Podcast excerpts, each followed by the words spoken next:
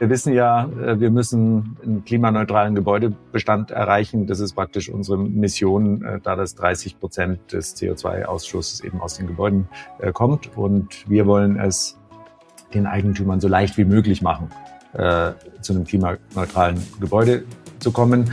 Äh, perspektivisch immer so der, das Schlagwort so einfach wie ein Netflix-Abo, das ist natürlich unrealistisch, also heute und auch in drei Monaten, wahrscheinlich auch in drei Jahren. Aber wenn man so über Visionen redet, da wollen wir hin. Also generell ist es so, dass die Sanierungsquote in Deutschland ja ungefähr bei ein Prozent pro Jahr liegt, schon seit langem. Und die meisten Leute davon ausgehen, dass wir nicht 100 Jahre Zeit haben, um Klimaneutralität im Gebäudebestand zu erreichen. Und das ist ja, das ist ja eine einfache Rechnung. So. Und äh, eigentlich müssen wir halt eher so in Richtung drei, vier Prozent gehen. Vielen Eigentümern hat keiner im Detail vorgerechnet, dass das eigentlich für sie ein attraktives Investment ist. Und dann würde ich auch nicht handeln. Das heißt, das ist aus unserer Sicht das Problem. Wir müssen die Leute davon überzeugen, dass das in ihrem eigenen Interesse ist, jetzt zu machen, weil sie damit Geld sparen. Und äh, das ist ein kommunikatives Thema, äh, aber natürlich auch at scale, weil jede Immobilie anders ist. Und dass diese Unsicherheit also das war letztes Jahr wirklich desaströs natürlich für alle Beteiligten. Erst sollte das vor der Sommerpause kommen, das Gesetz, dann ist es nicht gekommen, dann kam es irgendwie später, dann kam jetzt dieser Förderstopp und da sagt ja jeder, na ja, also ich mache jetzt erstmal gar nichts. Diese Hürde, die ist ja jetzt mal vorbei. Wir wissen jetzt, wie das Neue aussieht. Wir müssen von 1% auf 3 oder 4%. Das ist der große Trend. Und wie müssen wir das machen? Wir müssen es halt einfacher machen an allen Stellen. Äh, das ist jetzt vielleicht nicht so sexy oder, oder so, aber es ist halt operatives Doing. Herzlich willkommen zu Immokaiser, eurem Podcast für erfolgreiche Immobilienmakler. Mein Name ist Robert Kaiser und wir tauchen jetzt gemeinsam in die Welt des Immobilienmakelns ein. Mein Gast heute ist Dr. Jörg Überler.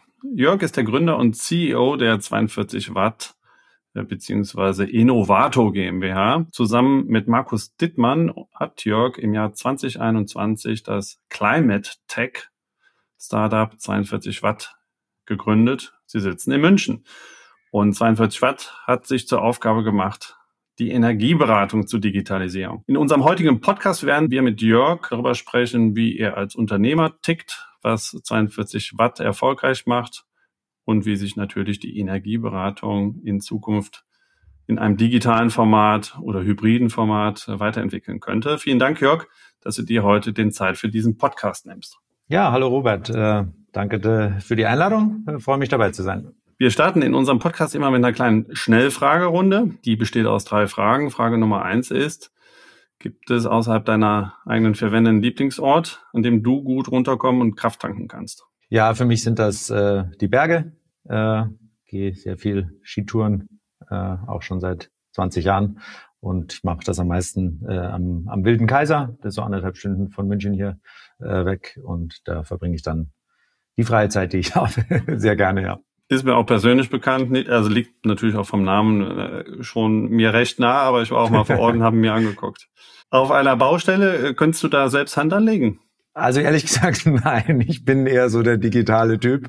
Also ich glaube, ich könnte das zwar, aber das Ergebnis wäre nicht so gut. Also besser das machen, machen Profis, ja. Und hast du selber Immobilien? Äh, ja. Ähm, und ich habe auch tatsächlich vor drei Jahren mich um die energetische Sanierung der eigenen Immobilie gekümmert, äh, dabei sehr viel Zeit verbracht und dachte, ich will das eigentlich gar nicht alles lernen müssen, um Entscheidungen zu treffen und gedacht, es muss doch auch irgendwie einfacher gehen, ja. Ja, sehr, sehr viele Gewerke, die man da selbst äh, ständig äh, koordinieren muss, ganz viel Recherche, wer ist der richtige Ansprechpartner. Ich mache das tatsächlich auch gerade äh, unter anderem PV-Anlage. Also ähm, mhm. da hat man schon ganz gerne einen Experten an der Hand, der, der einem mit Rat und Tat zur Seite steht. Ja, und vor allem, also mir ist es tatsächlich persönlich so gegangen, also so ein bisschen verstehen will man es ja schon, weil es ist ja eine größere Entscheidung. Aber jetzt die letzten Details alle verstehen will man eigentlich nicht. Und bei der hohen Komplexität kann man das eigentlich auch nicht, wenn man einen normalen Job hat. Und gleichzeitig würde man sonst für eine, nach einer unabhängigen Beratung suchen. Und äh, eines der Probleme aus unserer Sicht in dem Markt ist, dass die Experten, die sonst einen unabhängig beraten, ja die Handwerker sind, aber die sind halt nicht wirklich unabhängig. Und deswegen steht man als Eigentümer davor und sagt, na ja, so selber die finale Entscheidung ist mir ein bisschen zu heiß, geht um, um viel Geld und zu detailliert. Und die, die mir sagen, äh, die sich wirklich auskennen, die wollen mir halt ihr Produkt verkaufen. Und da es nicht um 50 Euro geht, sondern auch mal um 30.000 Euro oder so, führt das halt dazu, dass es die Leute nicht ins Handeln kommen. Also das ist unsere Art, wie wir, wie wir das Problem im Markt sehen. Ähm, aber kommen wir wahrscheinlich später noch dazu, genau. Wahrscheinlich. Ist das, ist das vielleicht auch so ein bisschen so, dass es sich in den letzten 18 äh, Monaten so entwickelt hat, dass alle so ein bisschen antrainierte äh, Erfahrung haben, so wie, wie beim Fußball. Alle sind so ein bisschen äh, Mini-Energieberater, aber es gibt nur ganz, ganz wenige, die wirklich den, den Durchblick haben. Ja, auch das ist natürlich leider äh, so. Da gibt's ja auch von der Nomenklatur her äh, Unterschiede. Es gibt ja den Energieberater, das ist ja nicht zertifiziert als Begriff. Das heißt, das kann jeder ohne einen Ausweis oder irgendeine Zertifizierung oder Nachweis der Qualifikation machen. Und dann gibt es die Energieeffizienzexperten. Das ist eine deutlich höhere Hürde. Die haben meist äh, Bauingenieur oder Architektur oder sowas studiert und dann eine Online-Zusatzausbildung äh, gemacht. Ähm, und da hat man wenigstens ein gewisses Level an, an Know-how. Ja. Kommen wir bestimmt gleich nochmal zu, äh, zu, wenn wir über äh, Personalabdeckung von ja. Deutschland mit Energieberatern äh, sprechen. Ja. Das ist ja sicherlich auch eine eurer Herausforderungen. Ja. Aber lass uns doch mal mit dir als äh, Unternehmerkopf äh, starten. Stell dich doch mal bitte selbst vor. Was sollten unsere Hörer über dich wissen? Ja, mein Name ist Jörg Überler, bin äh, 56 Jahre, äh, verheiratet, äh, zwei Kinder. Ähm, komme ursprünglich eigentlich aus der äh, technischen Seite. Ich habe äh, vor genau 30 Jahren meine Promotion über künstliche Intelligenz abgegeben. Also ist schon schon ein bisschen her. Äh, natürlich auch sehr spannende Branche war zufälligerweise auch das, was jetzt gerade in aller Munde ist, also diese Large Language Models, äh, statistische Methoden in der Spracherkennung, da wurde das damals äh, für äh, genutzt. Von daher habe ich da auch persönlich immer noch natürlich ein Interesse und bin aber seitdem eigentlich in der Startup-Branche äh, unterwegs, äh, von vielen Seiten, äh, jetzt bald 30 Jahre. Ähm, habe äh, viel Gutes, viel Schlechtes gesehen, äh, war ja zehn Jahre auch auf der Investorenseite, da haben wir sehr erfolgreiche Investments gemacht, so wie Spotify und Immobilien Scout, ähm, aber natürlich auch sehr viele sehr schlechte. Da würden jetzt die Namen einem nicht sagen.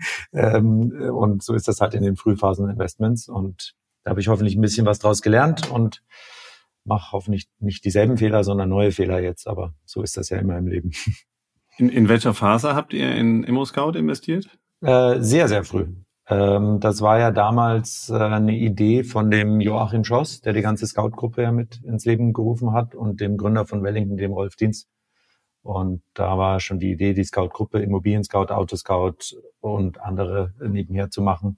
Und Immobilien-Scout haben wir damals investiert und in der Scout Holding äh, auch. Ja, spannend, wenn man sieht, was heute daraus geworden ist. Ähm es sind oligopolistische Züge, ne? Wahrscheinlich, ne? Ähm, mhm. Jetzt von, von außen betrachtet, aber also ganz, ganz ja, erfolgreiches Unternehmen, ne? Muss man einfach den Hut dafür ziehen. Ja.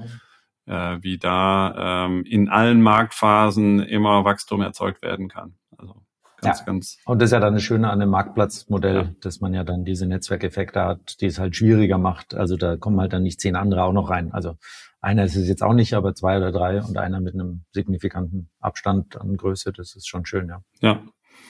Nichtsdestotrotz spannend natürlich, dass du den Investorensessel dann irgendwann äh, verlassen hast und ähm, dich dann ähm, ja wieder auf die Gründerseite begeben hast. Und äh, ja, was gibt es da für eine Geschichte dazu? Wie ist das gekommen? Ähm, ja, aus meiner Sicht sind es beides tatsächlich äh, äh, Jobs, die sehr erfüllend sein äh, können. Und am Schluss ist es für mich die Frage, ähm, was einem dauerhaft mehr Zufriedenheit verschafft.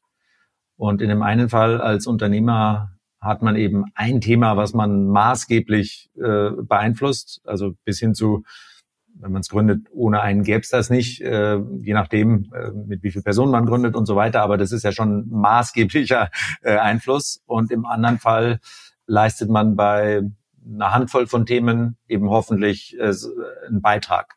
Und das hängt, glaube ich, sehr stark von deinem eigenen Charakter ab, was einen da dauerhaft mehr äh, Zufriedenheit verschafft. Und bei mir ist es eindeutig äh, das Erstere. Ich wollte ursprünglich auch nur zwei Jahre in die Venture Capital Branche, um zu sehen, wie das von der Seite aussieht. Äh, da sind halt dann zehn Jahre draus geworden, aber ähm, ja, so blicke ich heute drauf und die Diskussion habe ich auch mit vielen äh, sag ich mal, äh, Jüngeren, die mich äh, fragen, wie, wie ich da drauf schaue. Ja. Aber das muss jeder für sich selber am Schluss natürlich wissen, was da die, die bessere Lösung ist, ja. Ja klar, ich meine jetzt auch für ein, für ein Startup ist das sicherlich auch sehr förderlich, äh, wenn man äh, die VC-Branche äh, gut kennt, äh, da ein einschlägiges Netzwerk hat, wie du sicherlich hast und ähm, ja dann auch äh, weiß, wie man Investoren anspricht und äh, von, von einem Geschäftsmodell äh, überzeugen kann, dort zu investieren. Ja, also ich sage immer, äh, Geld gibt mir keiner bloß, weil ich ihn kenne, aber den Ersttermin zu bekommen ist natürlich ein bisschen leichter so. Ja. Du investierst auch selber in, in Startups, äh, so, soweit ich das recherchieren konnte. Ja, hast, was hast du da für einen Investmentfokus? Ja, das ist äh, tatsächlich äh, hängt das sehr stark von meiner Einspannung, Arbeitsbelastung zu dem Zeitpunkt ab. Das heißt, das mache ich mal mehr und mal weniger. Im Moment bin ich sehr stark fokussiert auf das 42 Watt, weil die Gründungsphase natürlich immer sehr viel, äh, äh, sehr anstrengend ist und sehr viel Zeit äh, erfordert. Ähm, und deswegen mache ich es momentan hauptsächlich mit anderen professionellen Investoren zusammen. Das heißt, äh, wenn Venture Fonds, den ich kenne, da investiert und es da gerade eine Opportunity gibt, dann hänge ich mich da dran. Ähm, äh, sonst macht es für mich im Moment, äh, ist es nicht effizient genug, wenn ich das komplett mache. Also äh, insofern bin ich da momentan wenig äh, aktiv. Wenn, dann interessieren mich natürlich Climate Tech-Themen äh, äh, am meisten, weil das natürlich so eine große Herausforderung ist und da so viel passieren muss. Ja. Mhm. Dann lass uns mal über 42 Watt sprechen. Was macht ihr eigentlich so im Detail? Ja, vielleicht noch äh, kurz außenrum. Also wir wissen ja, äh, wir müssen äh, einen klimaneutralen Gebäudebestand erreichen. Das ist praktisch unsere Mission, äh, da das 30 Prozent des CO2-Ausstoßes eben aus den Gebäuden äh, kommt. Und wir wollen es den Eigentümern so leicht wie möglich machen zu einem klimaneutralen Gebäude zu kommen. Äh, perspektivisch immer so der, das Schlagwort so einfach wie ein Netflix-Abo, das ist natürlich unrealistisch, also heute und auch in drei Monaten, wahrscheinlich auch in drei Jahren. Aber wenn man so über Visionen redet, da wollen wir hin, dass das praktisch für den Eigentümer äh, so leicht wie möglich abgeht. So, also und dann muss man jetzt trennen, ja, wenn wir dahin wollen, wo sind wir denn heute? Das sieht natürlich deutlich anders aus. Und äh, wir haben eben angefangen, in den Markt äh, zu gehen mit ähm, den Förderprodukten. Und da gibt es in Deutschland ja zwei große. Das eine ist der individuelle Sanierungsfahrplan, den die meisten Zuhörer ja auch schon kennen, äh, brauche ich nicht so viel dazu sagen. Und das zweite ist die konkrete Beantragung der Förderung für eine einzelne Maßnahme. Und mit diesen beiden Produkten äh, sind wir in den Markt äh, gestartet und ähm, arbeiten aber natürlich im Hintergrund sehr stark daran, dass wir diese eigentliche Vision erreichen wollen. Und davon ist von außen natürlich nicht unbedingt so viel zu sehen, aber das liegt auch in der Natur äh, der Sache. Wann seid ihr gestartet? Also tatsächlich, die ersten Sanierungsfahrpläne haben wir so im Sommer 2022 gemacht.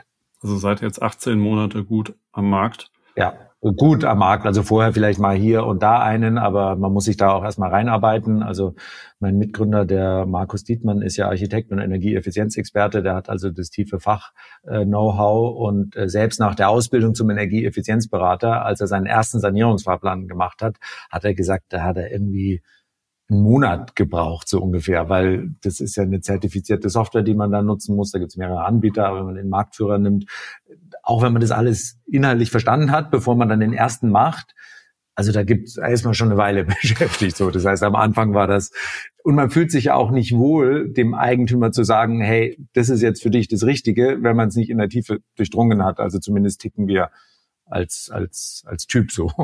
Und äh, dann war das am Anfang halt mal ein Fahrplan, mal einen Monat, dann zwei Monate wieder nichts und dann wieder einen. Und das war schon ein bisschen vorher, aber so seit August äh, 2022 sind wir da praktisch richtig im Markt. Ja. Und wie viele habt ihr jetzt mittlerweile davon durchgeführt? Äh, ja, also wir schreiben ja auf der Webseite, wir haben über 1000 äh, Beratungen äh, durchgeführt und äh, das ist natürlich eine sehr schöne Wachstumsphase. Äh, also wir haben uns in Summe äh, sicher mehr als ver25-facht, wenn man das monatlich anschaut. Das ist natürlich leicht, wenn man klein anfängt und das wird natürlich nicht immer so weitergehen. Aber das ist schon eine schöne Wachstumskurve. Ja. Und welche Kunden sprecht ihr vornehmlich an? Wen könnt ihr davon überzeugen, mit euch den Sanierungsfahrplan äh, und die konkrete Maßnahme zu machen? Also wir haben tatsächlich äh, die komplette Bandbreite an Kompetenz im Haus. Äh, da gibt's ja getrennte Zusatzausbildungen für Wohngebäude, für Nichtwohngebäude und auch für Denkmalschutz. Äh, das haben wir alles im Haus.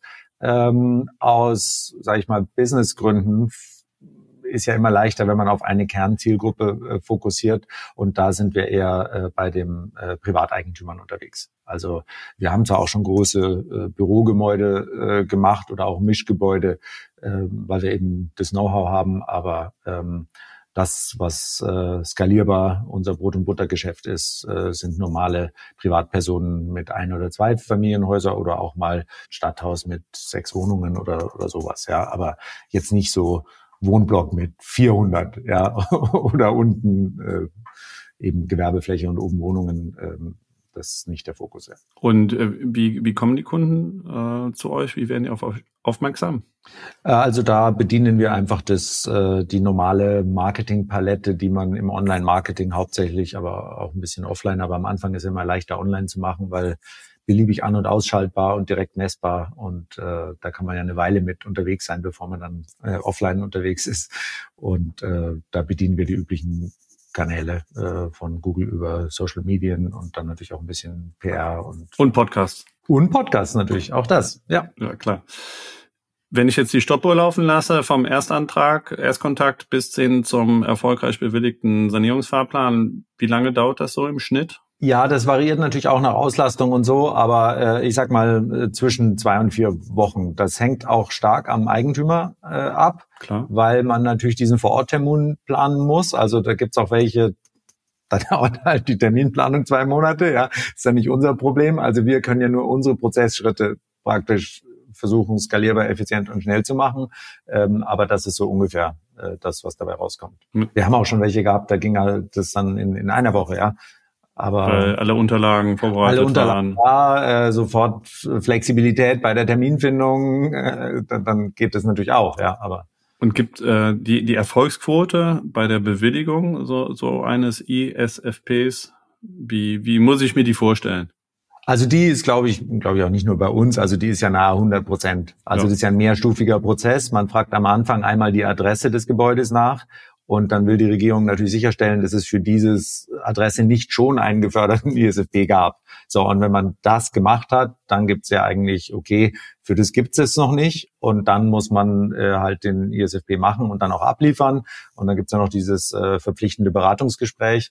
Und danach stellt man erst dann den Antrag für den, für den Großteil der, der Zahlung. Also für die, die es nicht wissen, da zahlt ja der Eigentümer meist nur so 400 Euro für ein Standard äh, Immobilie und 1300 äh, zahlt der Staat. Und äh, das ist natürlich für den Eigentümer hoch attraktiv, weil er nur 20 Prozent zahlt und 80 Prozent vom Staat gezahlt wird. Ähm, und trotzdem eben ein Experte äh, diese Arbeit macht. Also das ist ja die Attraktion an dem, an dem Ganzen. Da gibt's noch die Zusatzattraktion, dass man hinten raus noch mehr Förderung für manche Maßnahmen bei der Umsetzung kriegt, wenn man vorher diesen ISFB gemacht hat. Das ist sozusagen nochmal ein Benefit. Ähm, aber der Zinskicker häufig dann auch, ne? In, bei irgendwelchen Förderdarlehen. Ja. Kann es auch geben, aber sonst ist es ja. hauptsächlich so bei jetzt nicht bei PV und nicht bei Wärmepumpe, sondern bei äh, Maßnahmen an der Gebäudehülle zum Beispiel. Ähm, da kriegt man dann äh, bei manchen eben fünf Prozent mehr Förderung, wenn man vorher diesen Fahrplan hat machen lassen. Und dann rechnet ja. der sich ja eigentlich quasi von selbst mhm. mit der Einsparung. Und das ist natürlich auch eine der Gründe, warum das äh, eigentlich für Immobilieneigentümer sehr attraktiv ist, äh, das zu machen. Wie, wie schnell zahlt die BAFA da eigentlich? Da gibt's tatsächlich, also da gibt's zwei Modelle, das wurde umgestellt. Der Energieeffizienzberater kann entscheiden, ob er dem Kunden sagst, du zahlst die 1700 selber und du kriegst es dann von der BAFA zurück. Oder er kann sagen, du zahlst nur die 400 und ich kümmere mich drum, dass ich die 1300 von der BAFA kriege. Und da hängt es natürlich sehr von den eigenen, ja, Cash-Situationen ab, weil die BAFA, das kann durchaus mal drei Monate oder länger dauern. Und das ist natürlich zum Beispiel für einzelne Energieberater ist das schwierig, das dauerhaft immer vorzufinanzieren, weil die haben ja die Arbeit, Klar. haben den ganzen Aufwand und so weiter und wissen nicht, kriege ich dann nach zwei Monaten oder nach vier Monaten das ausgezahlt. Ähm, und deswegen unterscheidet sich da schon ein bisschen manchmal was die kleineren anbieten von denen, was jetzt die deutschlandweiten anbieten. Weil wir sagen natürlich, ja, du musst nur den, deinen Anteil zahlen, wir kümmern uns um den Rest und können das halt cashflow-mäßig äh, finanzieren, dass wir da drei, vier Monate drauf warten. Ja. Nimm uns doch mal mit auf der Kundenreise, ja, äh, wie das in den Banken so, so schön äh, häufig äh, genannt wird. Ähm, wie muss ich mir das vorstellen? Äh, Erstkontakt, wie geht's dann weiter? Äh, bis hin zur ähm, erfolgreichen Sanierungsfahrplan, Dokument und Auszahlung durch die BAFA. Ja, also ähm, wir versuchen das natürlich für beide Seiten so effizient wie möglich zu machen. Das heißt, auf der Webseite, auf der man irgendwie äh, landet, man kann bei uns natürlich auch anrufen, aber die meisten wollen sich ja erstmal ein bisschen informieren, ähm, äh, können da so Hintergrundinformationen, wie das abläuft und so weiter sehen. Und dann können sie bei uns so ein kleines Formular ausfüllen und äh, dann kriegen sie von uns ein Angebot. Und in denen stehen eben die Details drin, dass sie eben nur so und so viel zahlen und der Rest von BAFA und äh, welches Produkt sie dafür kriegen, können und so weiter. Und dieses Angebot können Sie dann, wenn es Ihnen zusagt, äh, bestätigen, können vorher auch nochmal in der Hotline anrufen, wie auch immer. Ähm, und ähm, dann ist der Auftrag zustande gekommen. So, und das ist ja mal der erste große, äh, große Schritt äh, für beide Seiten, weil dann eben Commitment und auch eine Transaktion stattfindet. So, und dann fängt ja die Arbeit aber eigentlich erst an. Das heißt, dann gibt es ähm, mehrere Schritte. wir schicken dem Eigentümer ein, ein Sheet zur Datenerfassung was unabhängig von dem Vororttermin ist, äh, weil die Daten kann man schon mal äh, aufnehmen, da kann man sich schon mal vorbereiten und das ist meist auch effizienter für beide Seiten. Dann kann der oder die Eigentümerin das in Ruhe zu Hause raussuchen und nicht während da der Energieberater vor Ort steht und sagt, ja, hast es jetzt endlich. Äh, so, also das ist sozusagen praktisch der Vorlauf. Äh, das ist der eine große Schritt. Dann brauchen wir eben alle Daten. Ähm, dann machen wir äh, über Online-Tools eben den Termin aus für den Vorortbesuch. Äh, und dann kommt jemand äh, vorbei und schaut sich das vor Ort nochmal äh, an. Ähm, macht dann auch äh, Fotos, sind auch zwingend vorgeschrieben für den, äh, für den ISFP-Fahrplan und ähm, kommt dann äh, zurück äh, praktisch und dann äh, wird tatsächlich dieser ISFP erstellt. Das heißt, da wird dann dreidimensionales Modell von dem Haus gebaut und äh, vereinfacht äh, kann man sagen, muss man halt ausrechnen, äh, wie viel Wärme äh, schiebt man rein in dieses Haus und wie viel Wärme geht durch die unterschiedlichen Quellen, äh, Fenster, Türen, Dach äh, wieder raus. Und dann sieht man halt, wie effizient das äh, Gebäude ist. Und äh, dann, und das ist ja die Kerninformation in diesem Sanierungsfahrplan ähm, wird eben einem vorgeschlagen, in welchen, in welcher Reihenfolge, in welchen Paketen man am besten diese energetische Sanierung äh, angeht und ungefähr, was die einzelnen Schritte kosten und auch ungefähr, ähm, was man da spart, wobei diese Information schon äh, nicht so detailliert ist. Das basiert ja alles auf einer DIN-Norm und äh, das ist natürlich nicht so leicht, die aktuellen Preise in der DIN-Norm von vor ein paar Jahren abzubilden. So. Äh, aber das ist sozusagen ähm, der Teil von dem Prozess. Das heißt, da haben wir dann Inhouse äh, Arbeit, um dieses standardisierte Dokument zu produzieren. Äh, das wird dann äh, dem Kunden äh, als äh, PDF geschickt äh, und ähm, äh, zusammen mit der Rechnung. und äh, dann gibt's noch zwingend einen Beratungstermin und der wird von den meisten Kunden als äh, sehr wert also sehr wertschaffend äh, empfunden, weil unabhängig von diesem 50-seitigen Dokument hat man ja immer so als Eigentümer dann trotzdem die Frage, ja, was heißt das denn jetzt so genau? Und es will auch nicht jeder die 50 Seiten im Detail durchlesen und dann hat man natürlich Fragen und äh, die kann man eben dann mit einem Mitarbeiter von uns äh, stellen. Und dann ist der Prozess abgeschlossen, hoffentlich beide Seiten äh, happy. Und dann äh, gehen wir eben zur BAFA und laden äh, den Fahrplan hoch und äh, den Nachweis, dass der Kunde gezahlt hat. Und dann kriegen wir hoffentlich nach einigen Monaten äh, diese 1300 Euro. Ja. Mhm. Und du sagst, wenn alle Seiten gut mitspielen, äh, im Normalfall ist das ein Prozess, der innerhalb von zwei bis vier Wochen äh, abgewickelt werden kann. Das ist ähm, sozusagen das, was im Durchschnitt dann auch realistisch ist. Es geht natürlich deutlich schneller, äh, ja. es geht aber auch deutlich langsamer. Ja.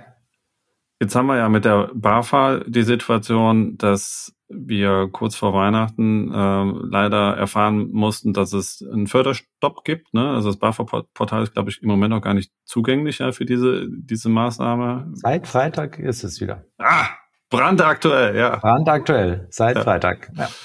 Ja, wunderbar. Ne? Also diese, der Punkt ist natürlich, die Politik setzt die Rahmenbedingungen und wenn die Fördermittel weg sind, dann ist dieses Förderprogramm natürlich erstmal deutlich unattraktiver. Ne? Wenn man statt 20 Prozent 100 Prozent äh, der, der Kosten tragen muss. Das ist natürlich auch für euch als Startup schwierig, ne, mit in, in diesen politischen Rahmenbedingungen äh, zu agieren. Wie geht ihr hiermit um? Ja, das ist tatsächlich ja eine sehr schwierige Situation, weil es natürlich unser Brot- und Buttergeschäft ist. Und wenn es plötzlich von 100 auf 0 geht, ist es natürlich nicht so äh, angenehm, auch unternehmerisch nicht so angenehm.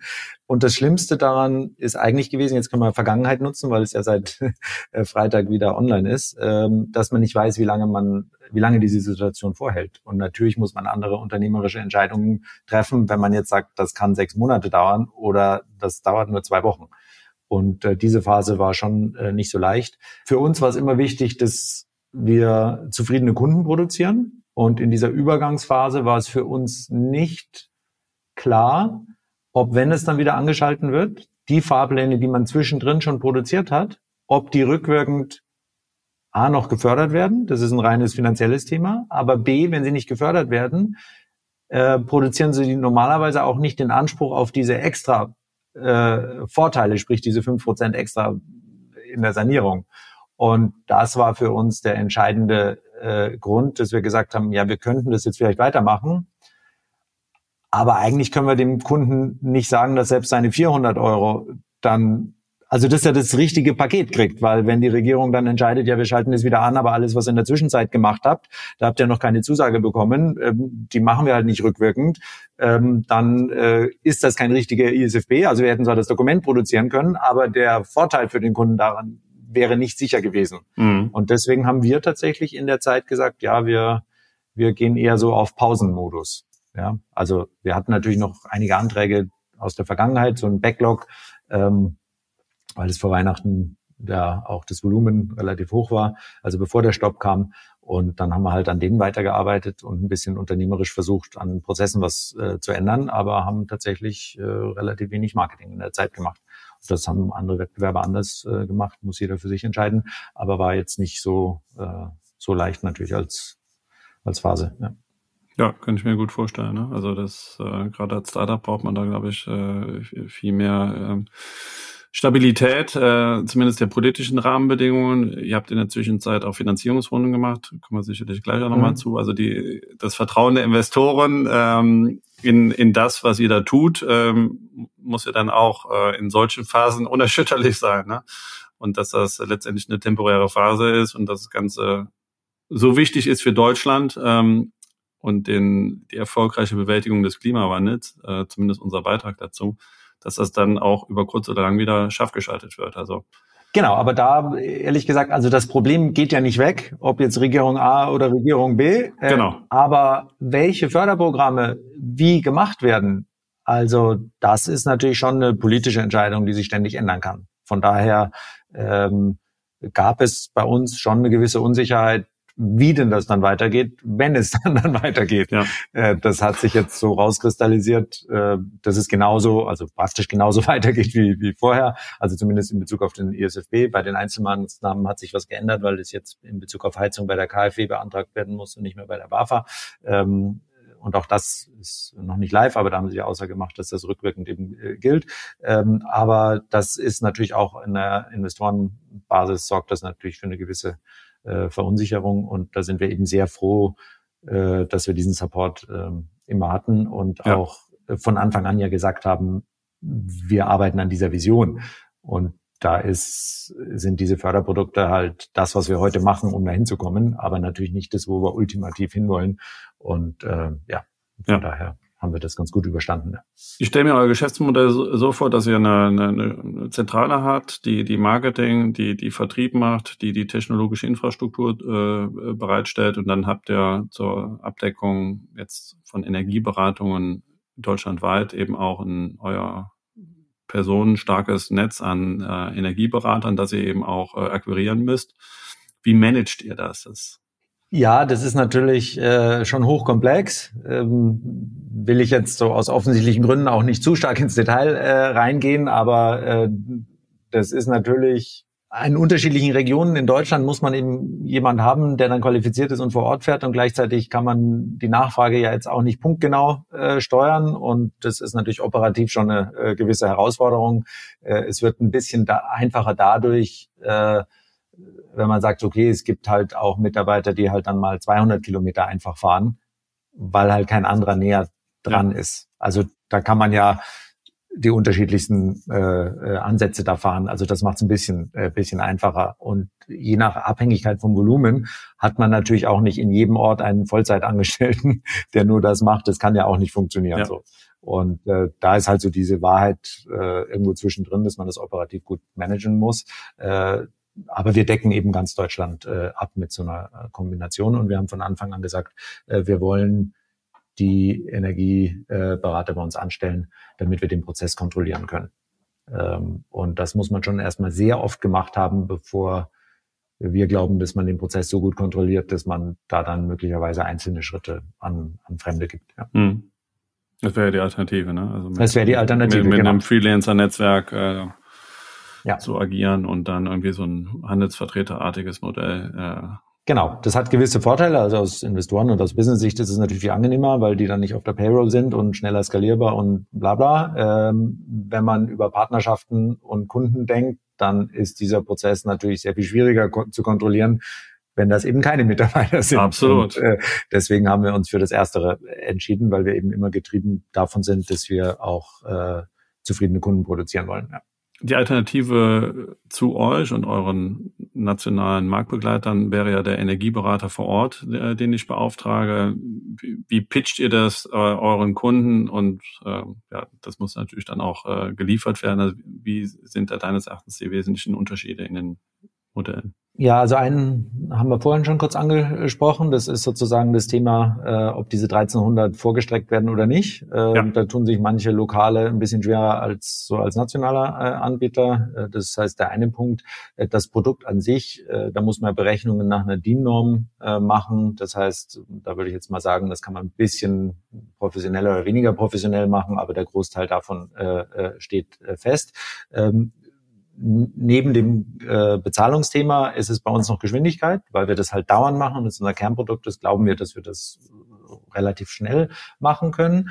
Und ein sehr wichtiger Punkt aus unserer Sicht ist, glaube ich, auch für den Kunden vielleicht sogar ähm, der wichtigste, neben dem, muss ich die 1300 vorstecken oder nicht, ähm, ist, dass die Kostenberechnungen, die in dieser DIN-Norm drin sind, ich hatte es vorher schon angesprochen, äh, natürlich relativ vage sind.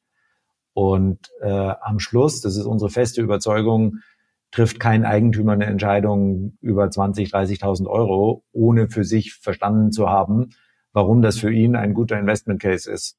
Ähm, also es gibt natürlich immer so Outlier, die sagen, hey, mir ist es egal, ich mache das jetzt einfach und kommt nicht drauf an, aber ich sag mal, das ist ja nicht der Normalfall. Ähm, und ähm, da glauben wir, sind wir äh, durch die Modelle und das Volumen, was wir haben, deutlich besser in der Schätzung der tatsächlichen Kosten, die dann bei der Umsetzung der Maßnahme entstehen. Ich will ja als Kunde wissen, ähm, ich komme jetzt mit diesem ISFP von Energieeffizienzklasse F in B rein, ja, das kostet mich 80.000 Euro. Dafür habe ich aber einen prognostizierten Wertzuwachs der Immobilie, ja, oder auch Ersparnis in, im Betrieb der Immobilie von. Das muss ja der Case sein, ne? Also es ist ja eigentlich so ein, ein, ein relativ trivialer Investitionscase, wenn er auf äh, von guten Daten basiert, ja. Genau. Und da gibt's äh, äh, zwei äh, Sachen, die, wo man sich da unterscheiden kann. Das eine ist, ähm, wie komplex ist das tatsächliche Modell, das man da benutzt, um das auf 20 Jahre vorher zu sagen, weil das ist ja ein Case, der über 20 Jahre oder, oder länger läuft. Und da hängt natürlich sehr viel an den Annahmen, die man da runternimmt. Und wir halten uns da eigentlich so an die Annahmen, die die Bundesregierung auch für die eigenen Prognosen äh, benutzt. Und das kann man sich natürlich schön rechnen oder auch nicht. Aber ähm, ich habe vorher schon mehrmals angesprochen, äh, wir wollen dauerhaft zufriedene Kunden. Das heißt, wir nehmen da einfach die Sachen, die andere Profis auch nehmen in der, in der, in der Herleitung. Mhm. Und äh, das andere ist, wie viel Daten hat man über die tatsächlichen Kosten, die der Handwerker produziert. Das hat jetzt nichts mit dem Modell äh, der Kalkulation zu tun. Also gehe ich jetzt von einem Strompreis von X oder Y in fünf Jahren aus oder in zehn Jahren. Das ist ja irgendwie halt eine Annahme, aber wissen tut's ja, tut's ja keiner. Äh, und da sind wir eher konservativ praktisch unterwegs, aber wir haben viel Zeit und Mühe in dieses Modell praktisch äh, gesteckt und auf der anderen Seite auch ähm, durch das Volumen weiß man natürlich, was kostet denn jetzt tatsächlich die Installation von einer Wärmepumpe in Region X in Deutschland. Wenn man da halt Vergleichsangebote aus einer ähnlichen Zeit hat, ähm, dann hilft das. Und äh, eines der Kernstücke der energetischen Sanierung ist ja auch äh, das Thema Wärmepumpe und da sind hochkomplexe Geräte mit sehr großen Bandbreite an, an Kosten und da muss man eben auch schon tief drinstecken, wenn man da eine vernünftige Entscheidung äh, machen will. Und wir nehmen für uns in Anspruch, dass wir diese Kompetenz eben haben und das ist für einen Einzel Einzelunternehmer natürlich sehr schwierig, diese gesamte Bandbreite ab, abzudecken. Mhm. Ja, sehr gut nachvollziehbar. Das Stück Papier ISFP ist ja 15 Jahre gültig, ne? ähm, wenn ich das richtig im, im Kopf habe. Und es kann auch, ähm, jetzt für Immobilienvermittler nicht ganz äh, unwichtig, äh, wenn sie es in der Transaktion einsetzen, auch vom Verkäufer, der das mal ursprünglich initiiert hat, durch Beantragung bei der BAFA auch übertragen werden auf den Käufer. Ja, ist ein sehr wichtiger Punkt, äh, Robert. Es ist richtig, äh, der ISFP hängt praktisch an der Gebäudeadresse und nicht an dem Eigentümer. Ja. So. Und damit sind auch die Fördervorteile, die man damit kriegt, gehen dem Gebäudeeigentümer zu, auch wenn der zwischendrin wechselt. Ja. Jetzt haben wir den individuellen Sanierungsfahrplan und das ist, ist ja erstmal nur ein Stück Papier. Äh, und jetzt geht es ja dann auch darum, in die Umsetzung zu kommen. Wie unterstützt ihr eure Kunden dabei, das Maßnahmenpaket dann auch später umzusetzen. Das ist aus unserer Sicht tatsächlich auch am Schluss der kritische Punkt, weil nur durch Papier ist ja erstmal noch nichts passiert. Also man hat hoffentlich geholfen, die Entscheidung zu treffen, aber nachher muss es ja umgesetzt werden. Und äh, da gehen wir tatsächlich, äh, das ist noch nicht alles so von außen äh, sichtbar, gehen wir aber tatsächlich dahin, dass wir auch Angebote von konkreten Handwerkern dem Eigentümer zur Verfügung stellen, damit wir eben auch von dieser Vision, wir wollen es so leicht wie möglich machen für den Eigentümer. Im Idealfall sagt er ja, okay, die scheinen sich auszukennen, weil die haben ja das alles professionell gemacht und die Berechnung, jetzt weiß ich ungefähr, was ich machen will. Ich will jetzt von dem Maßnahmenpaket ABC machen. Hey, wenn ich schon glaube, dass du irgendwie vernünftig und vertrauensvoll bist, dann gib du mir doch Angebote oder wenn ich Angebote habe, helf mir doch, das Richtige zu entscheiden, weil da ist die Bandbreite oft sehr groß. Und diese Funktion äh, nehmen wir zunehmend eben auch äh, ein, um dem äh, Kunden äh, das eben möglichst leicht zu machen, von vorne bis hinten. Unterstützt ihr dann auch bei der Finanzierung? Das ist was, was wir dem Kunden auch anbieten wollen. Ja. Mhm. Ihr habt jetzt gerade vor einer guten Woche auch kommuniziert, dass ihr eine neue oder im Rahmen eurer Finanzierungsrunde neue Investoren an Bord äh, geholt habt. Ähm, wir hatten eben schon mal über die äh, Unsicherheit, die Rahmenbedingungen gesprochen. Ähm, aber es ist auf jeden Fall ja ein toller Erfolg, äh, dass ihr jetzt ähm, eben diese Finanzierungsrunde auch äh, gemacht habt. Wer ist denn bei euch aktuell eigentlich alles an Bord? Äh, ja, inzwischen haben wir tatsächlich äh, eine relativ breite Investorenbasis ähm, von äh, institutionellen Investoren. Äh, da ist PropTech One ein auf Immobilien fokussierter äh, Fonds aus Berlin. Äh, da gibt's Bonn Venture, ist ein äh, ESG und Climate Tech äh, aus äh, München. Äh, Contrarian Ventures, auch auf Climate Tech fokussiert, ähm, internationaler skandinavischer äh, Fonds. Und äh, dazu äh, eine ganze Reihe äh, von, äh, von Business äh, Angeln, auch Better Ventures als Investorengruppe und dazu haben wir noch Obi und auch noch Eneco. Und Eneco war jetzt die letzte Erweiterung der Runde. Also wir sind sehr dankbar, dass wir selbst in dem Umfeld so viel Investoren Interesse hatten, dass wir es uns, ja, dass wir da die, die Wahlmöglichkeiten hatten und auch jetzt in dieser schwierigen Phase eben noch einen neuen Investor gewinnen zu können, das äh, hilft uns natürlich äh, e-, extrem und wir waren praktisch immer oversubscribed, also hatten mehr Interesse, als wir dann tatsächlich aufgenommen haben und da sind wir natürlich sehr, sehr dankbar äh, für. Und wie viel Kapital ist dann jetzt ungefähr äh, in 42 Watt reingeflossen? Was kannst du uns da sagen? Also da sind wir tatsächlich, halten wir uns relativ äh, bedeckt. Also äh, man sieht das in den einzelnen Press Releases. Wir geben die aktuelle Zahl äh, nie raus, aber wir haben das jetzt schon mehrfach gesagt, dass wir äh, Beträge im mittleren einstelligen Millionenbereich äh, bekommen haben. Ähm, so, also kommt schon was zusammen, ja. Und wofür plant ihr das im Wesentlichen einzusetzen? Äh, das gibt zwei große Stoßrichtungen. Also zum einen, wir wollen natürlich das Geschäft mit den Förderprodukten weiter skalieren und, und, und ausbauen. Äh, und zum anderen wollen wir natürlich unsere Plattform weiterentwickeln, die es eben diesen Teil, den hinteren Teil von der Umsetzung für den Eigentümer auch leichter macht, äh, weiterzuentwickeln. Und da braucht man natürlich signifikant auch Tech- und Product-Ressourcen, um da schnell vorwärts zu kommen. Und äh, wenn du so von digitaler Plattform äh, sprichst, was muss ich mir da äh, vorstellen drunter? Naja, äh, du kannst du praktisch sagen, naja, wenn du jetzt äh, den ISFP bekommen hast, was würdest du dir denn am liebsten wünschen als nächstes? Ja, ich würde mir wünschen, dass ich da entsprechende Bewertungsmodelle äh, äh, zum Beispiel äh, finde, äh, dass der dann auch nochmal entsprechend aufbereitet wird, äh, dass ich das dort äh, wiederfinde, dass ich vielleicht auch die nächsten Schritte dann gehen kann in Richtung ähm, genau. Handwerkersuche, Umsetzung äh, äh, des Ganzen, Finanzierung genau. und so weiter. Das, also das sind alles die Komponenten, die wir äh, praktisch äh, entwickeln, ja. ja. So, so ein, so ein Modernization äh, Hub äh, oder wie auch immer man das ja, dann nennt. Alles ja. an einer Stelle, äh, übersichtlich, äh, im Idealfall auch leicht zu verstehen. Äh, ja. ja, genau. genau. Ja, hört sich gut an.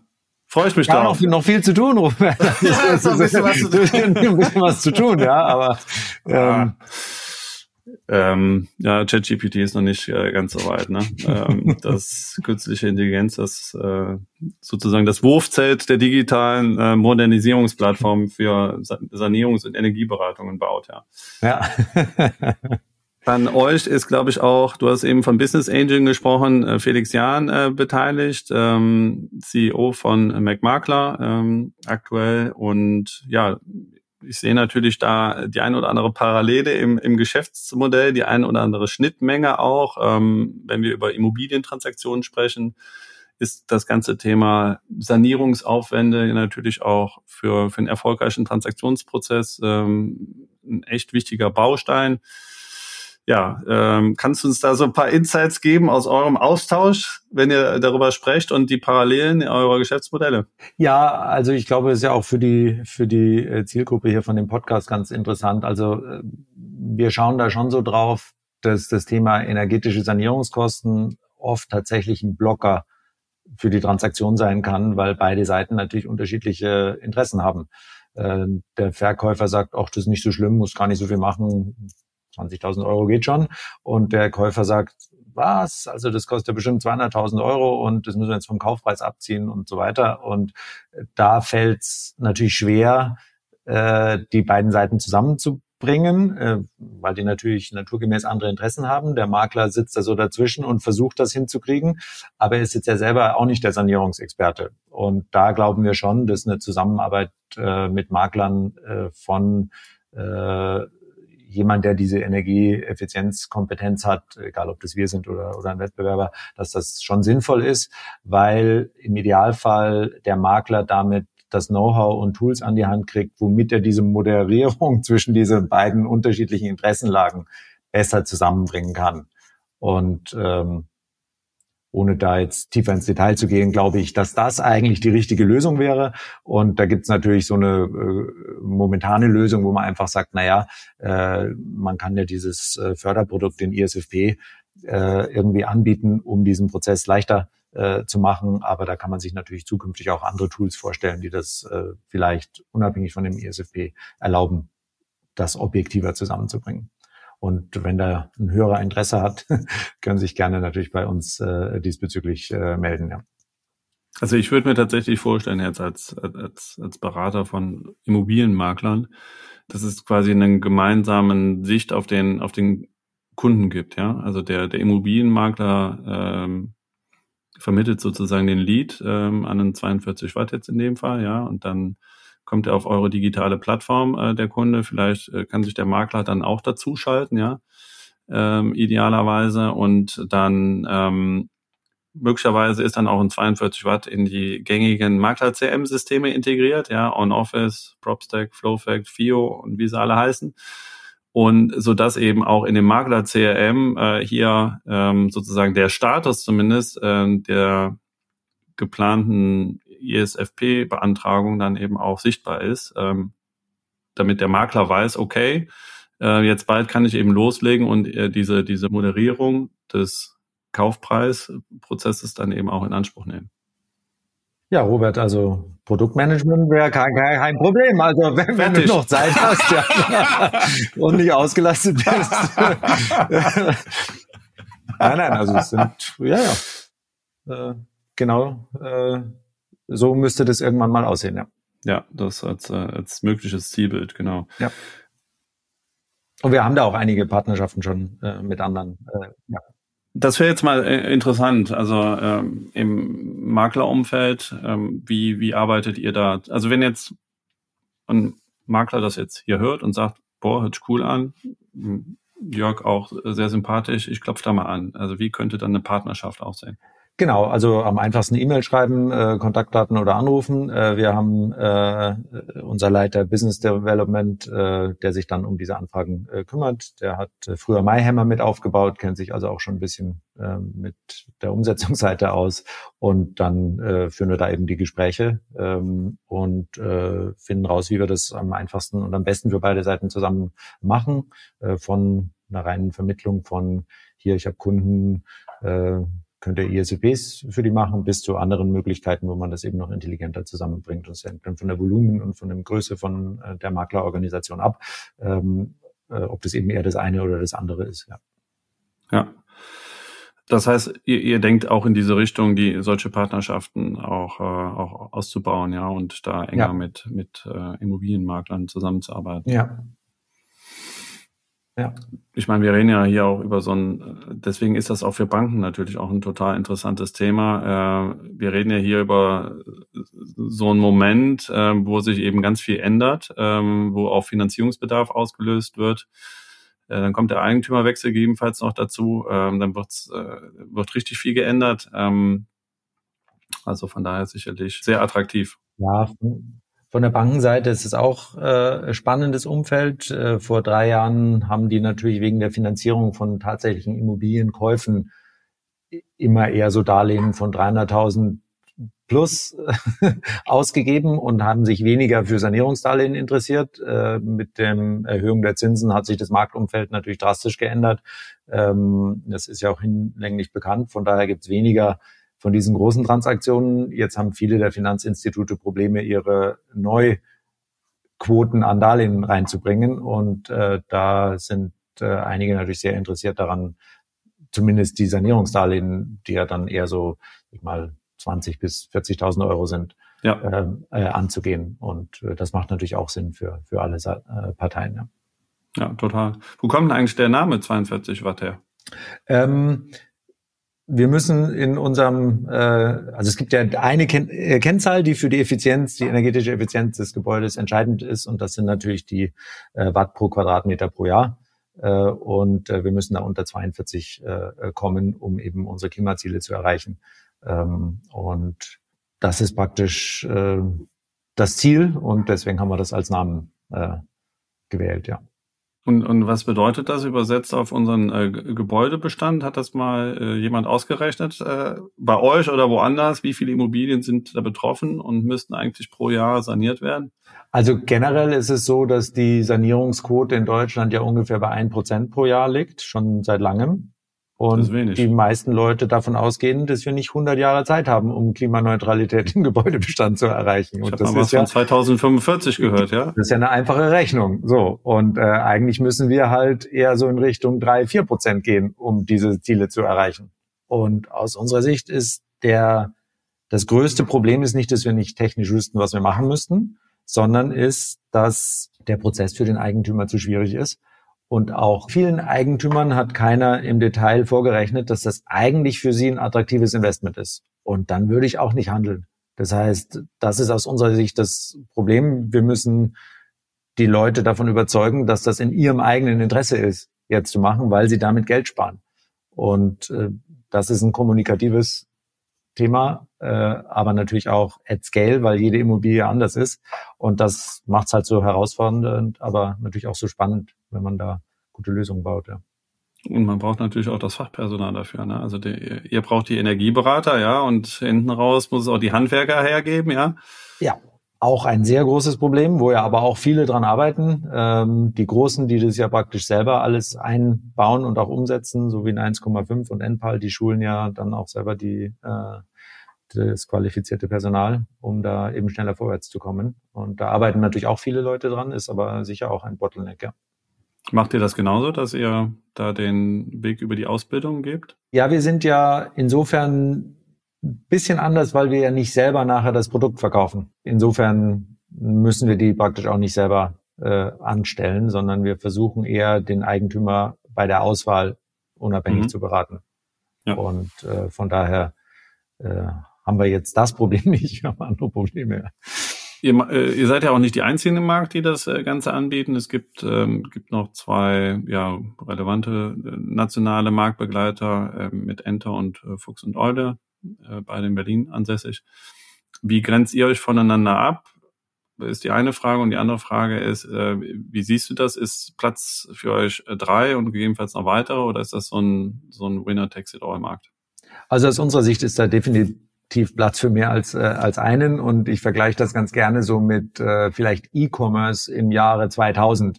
Also das ist jetzt 20 Jahre her, ja, da hieß es noch, ey, du sollst nicht online bezahlen, deine Kreditkarte und das ist gefährlich und wieso willst du überhaupt was online gekauft? Es gibt doch Läden und, und bla bla, ja, und äh, da ist jetzt in dem Segment tatsächlich ein sehr großer Player natürlich entstanden wie Amazon, ja, aber jetzt unabhängig von dem gibt's mehr als einen E-Commerce-Laden.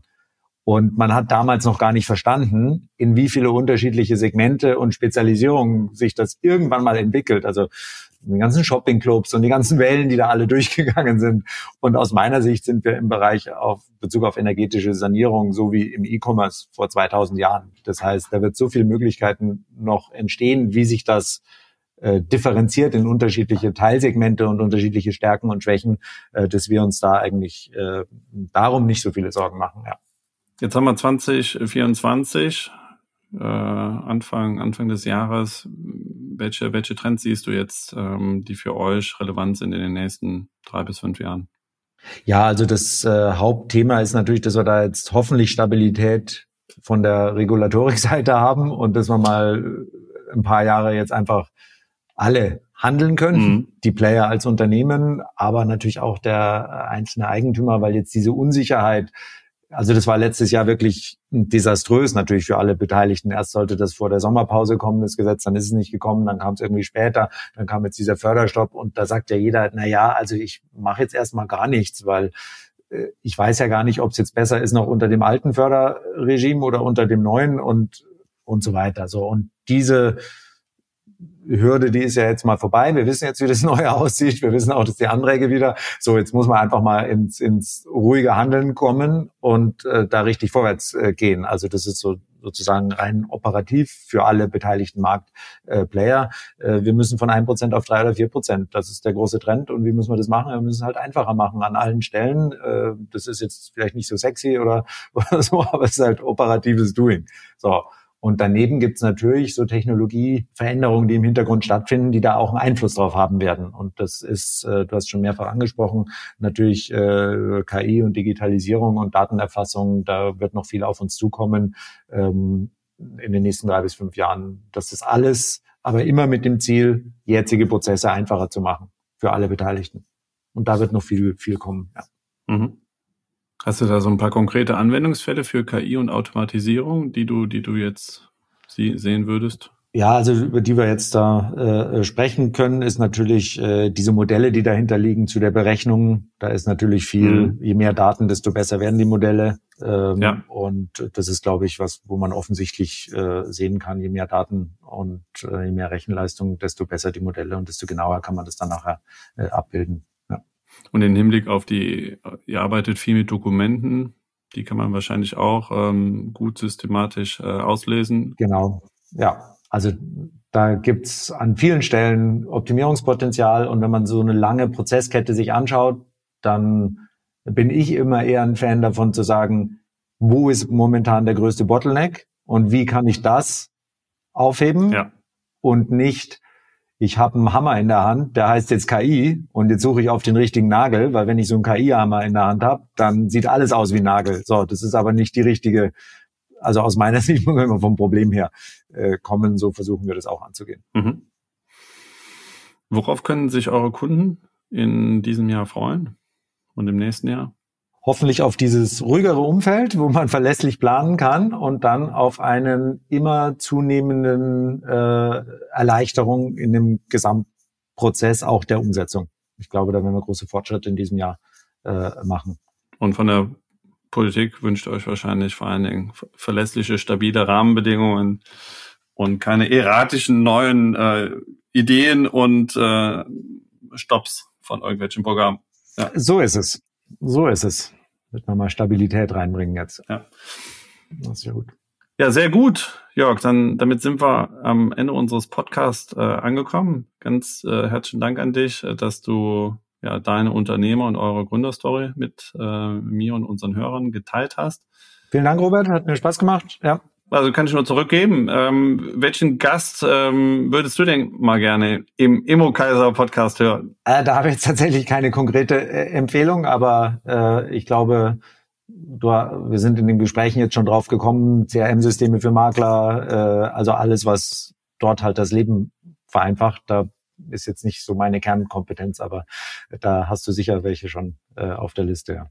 Dann ganz herzlichen Dank und ähm, ja, liebe Hörer, macht's gut. In der nächsten Folge sprechen wir mit ähm, Andreas Rehberg und äh, Andreas Gnelka, beide Geschäftsführer von Grossmann und Berger, dem ja, Gewerbeimmobilien- und Wohnimmobilienmaklerhaus Hamburg.